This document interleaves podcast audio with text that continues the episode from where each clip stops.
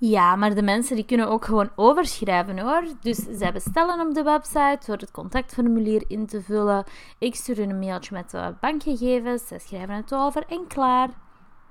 Ah ja. En heb je eigenlijk veel klanten die dat op die manier doen?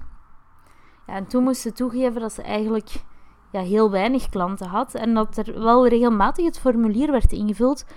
Maar dan ja, op haar mailtje kwam dan toch wel heel vaak geen reactie meer en zeker geen overschrijving. In deze podcast vijf manieren om jouw online sales te boosten. De eerste, zorg voor zoveel mogelijk betaalmethodes. Als je iets online wil verkopen, zorg er dan voor dat iedere klant zijn of haar favoriete betaalmethode kan vinden in jouw webshop. De ene die doet graag gewoon een bankoverschrijving, maar er zijn er ook heel veel, waaronder ik zelf, die liever met PayPal betalen bijvoorbeeld. En als je dat niet aanbiedt, ja, dan is de kans, ja, bestaat die dat ze ergens anders gaan. Waarom kies ik bijvoorbeeld voor PayPal? Omdat daar een kopersbescherming in zit. Dus als ik een webshop nog niet ken of ik denk, hmm, is dit wel helemaal legit? Ben ik wel 100% zeker van mijn aankoop, dan wil ik altijd betalen met, uh, met PayPal of met een creditcard. En niet gewoon met de bankcontact of met een betaalknop van de bank. Omdat ik op die manier meer zekerheid heb als koper. Dus wanneer je zoiets aanbiedt, dus een PayPal of een creditcard dan, dan ga je gewoon veel meer van dat soort twijfelaars, zeg maar, over de streep trekken. Er zijn nog een heleboel andere betaalmethoden, maar bied er zoveel mogelijk aan. Zelfs bijvoorbeeld wanneer je een creditcard aanbiedt, de betalingen daarmee, ga je waarschijnlijk zelf iets meer moeten betalen aan je payment provider. Want creditcards zijn duurder om te ontvangen.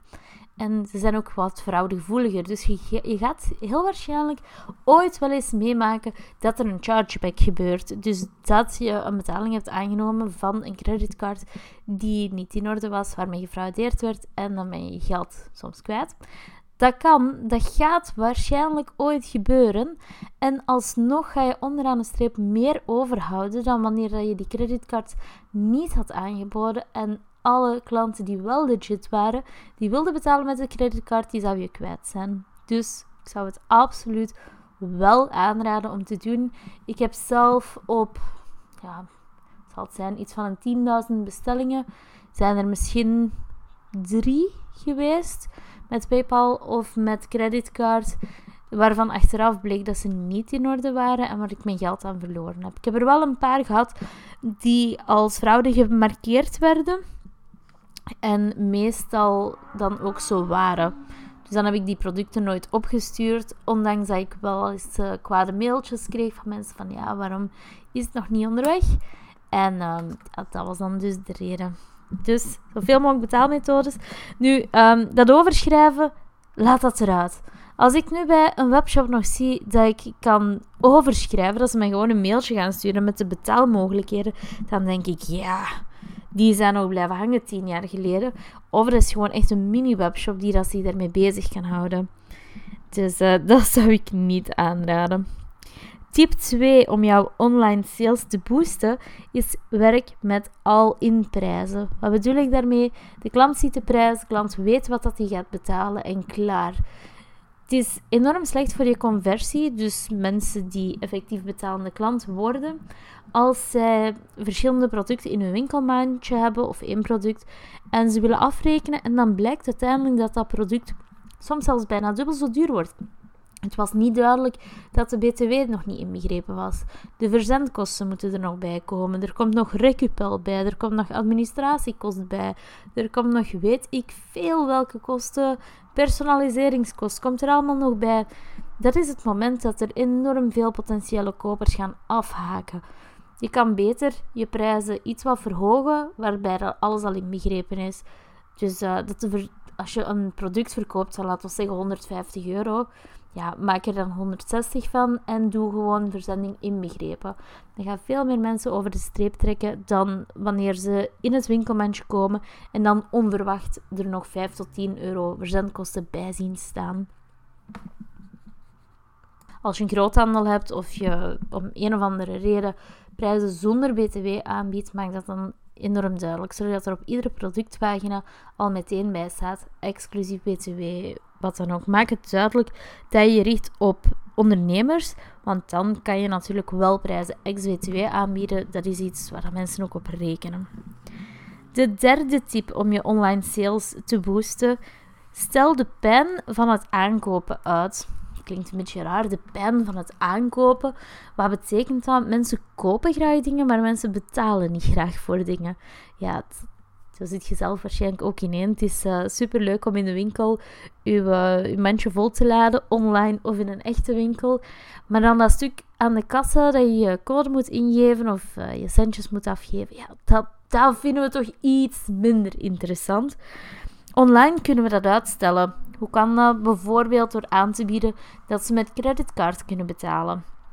Die creditcard die kunnen ze dan zelf een paar weken later of misschien wel maanden, afhankelijk van hun plan, kunnen ze dan gaan afbetalen. Maar op het moment zelf dat ze klikken en die aankoop doen, moeten ze nog niet gaan betalen. Je kan ook gaan werken met een payment provider die achteraf betalen aanbiedt, bijvoorbeeld een Klarna. En op die manier hetzelfde, dus ook weer die pijn van het betalen gaan uitstellen. Je kan uh, werken met een afbetalingsplan. Dus als je een traject hebt van 12 maanden bijvoorbeeld, in plaats van een eenmalige betaling, kan je er ook voor kiezen om je klanten in 12 maanden of in 6 maanden te laten betalen. En zelfs wanneer het totale te betalen bedrag op die manier groter is dan wanneer ze in één keer betalen, zelfs dan gaat het werken die uitgestelde pijn van betalen werkt altijd. Ook bij mensen die het geld wel gewoon hebben liggen, die, waarvan je denkt van ja, maar die hoeven toch helemaal niet in schijven te betalen. Ook daar werkt het, die gaan veel sneller overgaan tot die aankoop.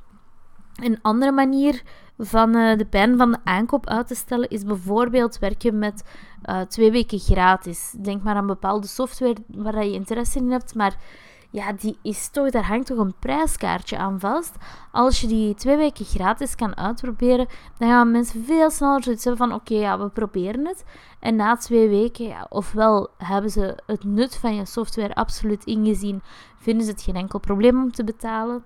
Of de betaling die gaat automatisch, ze hebben er helemaal niet meer over nagedacht.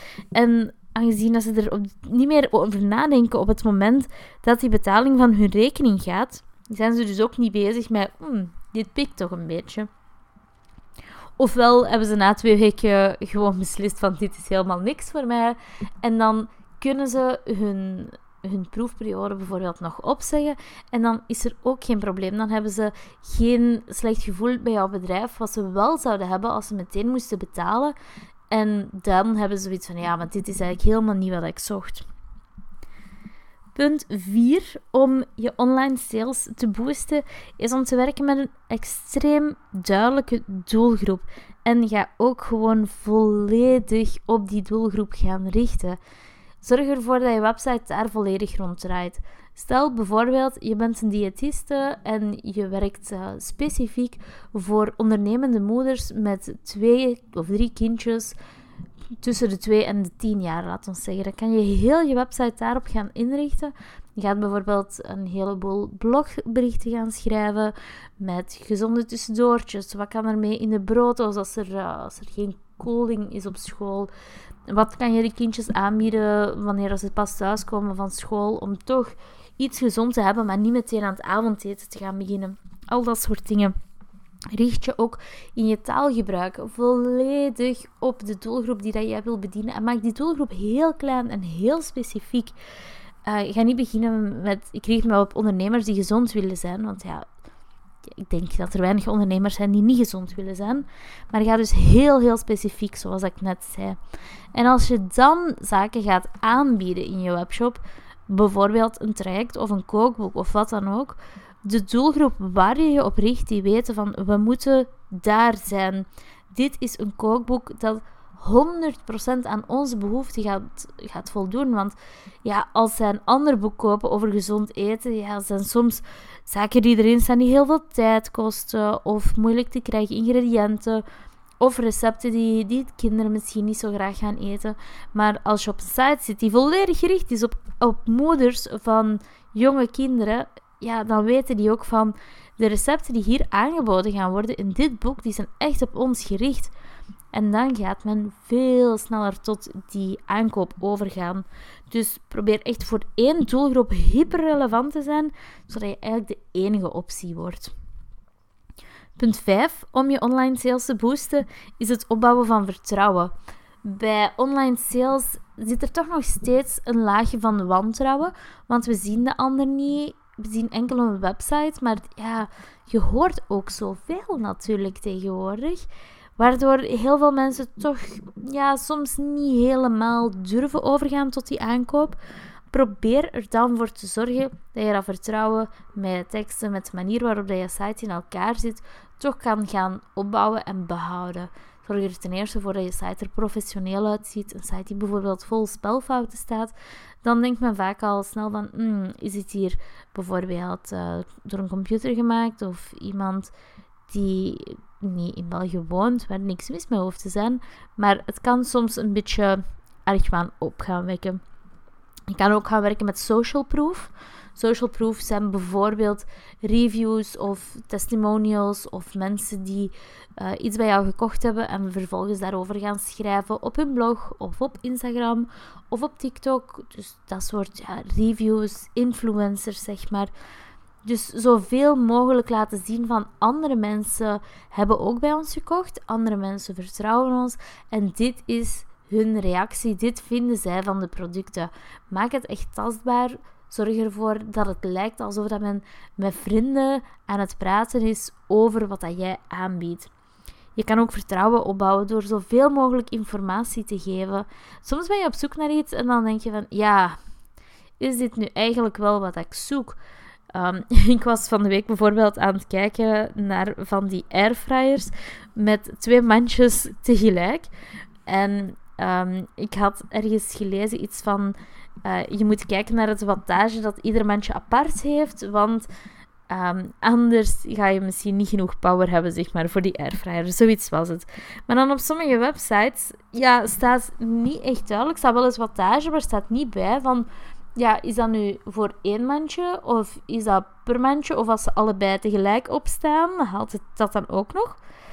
Dus ja, dan, dan ga ik niet het vertrouwen hebben om die koop te kunnen doen. Want stel ik krijg het product dan toch binnen en het is dan toch niet wat ik wil, dan moet ik het toch nog opsturen. Of ze gaan er misschien moeilijk om doen. En ja, dus zorg ervoor dat er alle informatie mensen kunnen, uh, kunnen zoeken over jouw product, dat die ook te vinden is. Voor bepaalde klanten is dat echt van enorm belang dat je zoveel mogelijk info geeft, dat ze kunnen vergelijken, dat ze op die manier zelf kunnen beslissen of dat product ideaal voor hun is. Wees eigenlijk gewoon zo transparant mogelijk. Zet een telefoonnummer op je website, zodat twijfelaars ook eventjes kunnen bellen bijvoorbeeld. Laat jezelf al eens zien. Maak een About Me of een About Us pagina. En zet je foto daarop. Ik ga bijvoorbeeld als een keertje live op je social media. Of maak een video die je op je website zet waar je vertelt over de producten.